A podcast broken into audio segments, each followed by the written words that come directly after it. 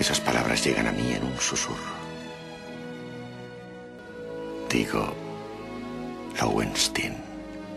Lowenstein. En este episodio vamos a hablar de el efecto Streisand Suena una cosa medio rara y pseudocientífica, pero vas a ver que es más común de lo que te esperabas. Corría el año 2003, cuando en Estados Unidos ocurría un hecho muy puntual que sería el primer ejemplo de efecto Streisand. Eran los principios de la década del 2000 cuando al fotógrafo Kenneth Adelman se le ocurre hacer una documentación aérea de toda la costa de California. Adelman, el fotógrafo, tenía un sitio de internet de fotografía que se llamaba o se llama pictopia.com. Hizo varias de estas fotografías aéreas de la línea de costa de California, pero una llamó la atención en particular. En realidad no le llamaba mucho la atención a nadie, a la que le llamó la atención fue a la actriz y cantante archiconocida y famosa Barbara Streisand. Algo con este nombre debe tener que ver el efecto. Cuestión era que en una de estas fotos de las costas de California aparecía entera la mansión donde vivía Barbara Streisand. Como que nadie conocía el sitio Pictopia de Kenneth Adelman y las fotografías de las costas californianas. Pero sucedió que la reacción de Barbara Streisand hizo que se alborotara el avispero. La buena de Barbara interpretó que las fotos de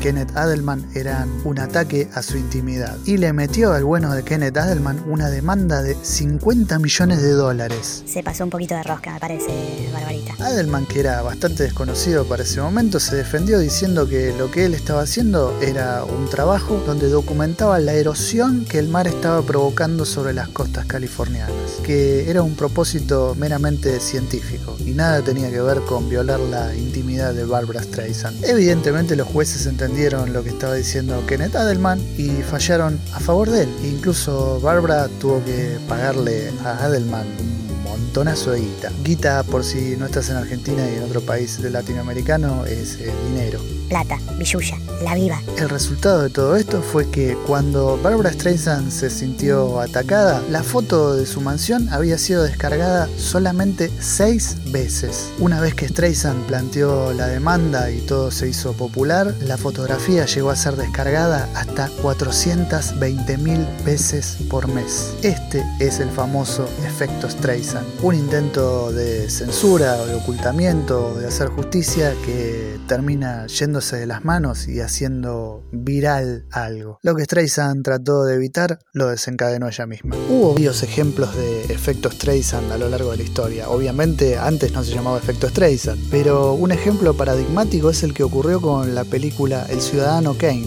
Citizen Kane, del director Orson Welles. Resulta ser que el argumento de la película se pega bastante con la vida de el mega magnate de los medios estadounidenses William Random Hearst. Cuando se conoció la película, William Randolph Hearst trató de no censurarla porque no podía, aunque tenía muchísimo poder. Era un pulpo gigantesco mediático el tipo. Decíamos, no censurarla, pero a través de todos sus medios, más de 28 periódicos en Estados Unidos, radios y demás, trataba de desprestigiar la figura de Orson Welles y de hacer pésimas críticas de la película. De hecho, logró el cometido, porque la película tuvo una caída bastante fuerte en la taquilla cuando se estrenó. No, no midió lo que pensaban que iba a medir. Sin embargo, esta victoria pírrica.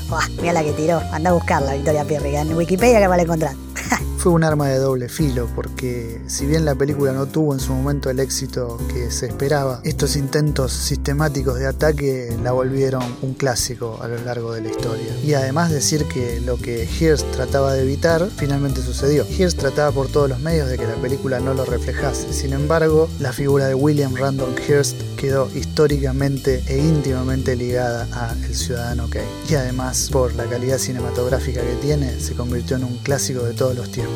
Te salió mal, William, te salió mal. El efecto Streisand. Mirá, le encontramos un nombre a algo que sabíamos que sucedía, pero no tenía nombre, o aparentemente nosotros no lo sabíamos. Acá en Argentina debe haber varios ejemplos de efecto Streisand. En este momento no se me ocurre ninguno, y los que estuvimos viendo por internet son bastante pedorros, y no me atreví a replicarlos. Si a ustedes se les ocurre algún ejemplo de efecto Streisand en Argentina, pónganlo en los comentarios de YouTube, que bueno y además al canal le viene bárbaro. Esto ha sido todo por esta semana, mis queridos amigos, amigas, conocidos, conocidas o lo que sean. La próxima semana habrá un nuevo ¿Quién no conoce algún Sergio? chao Hasta luego.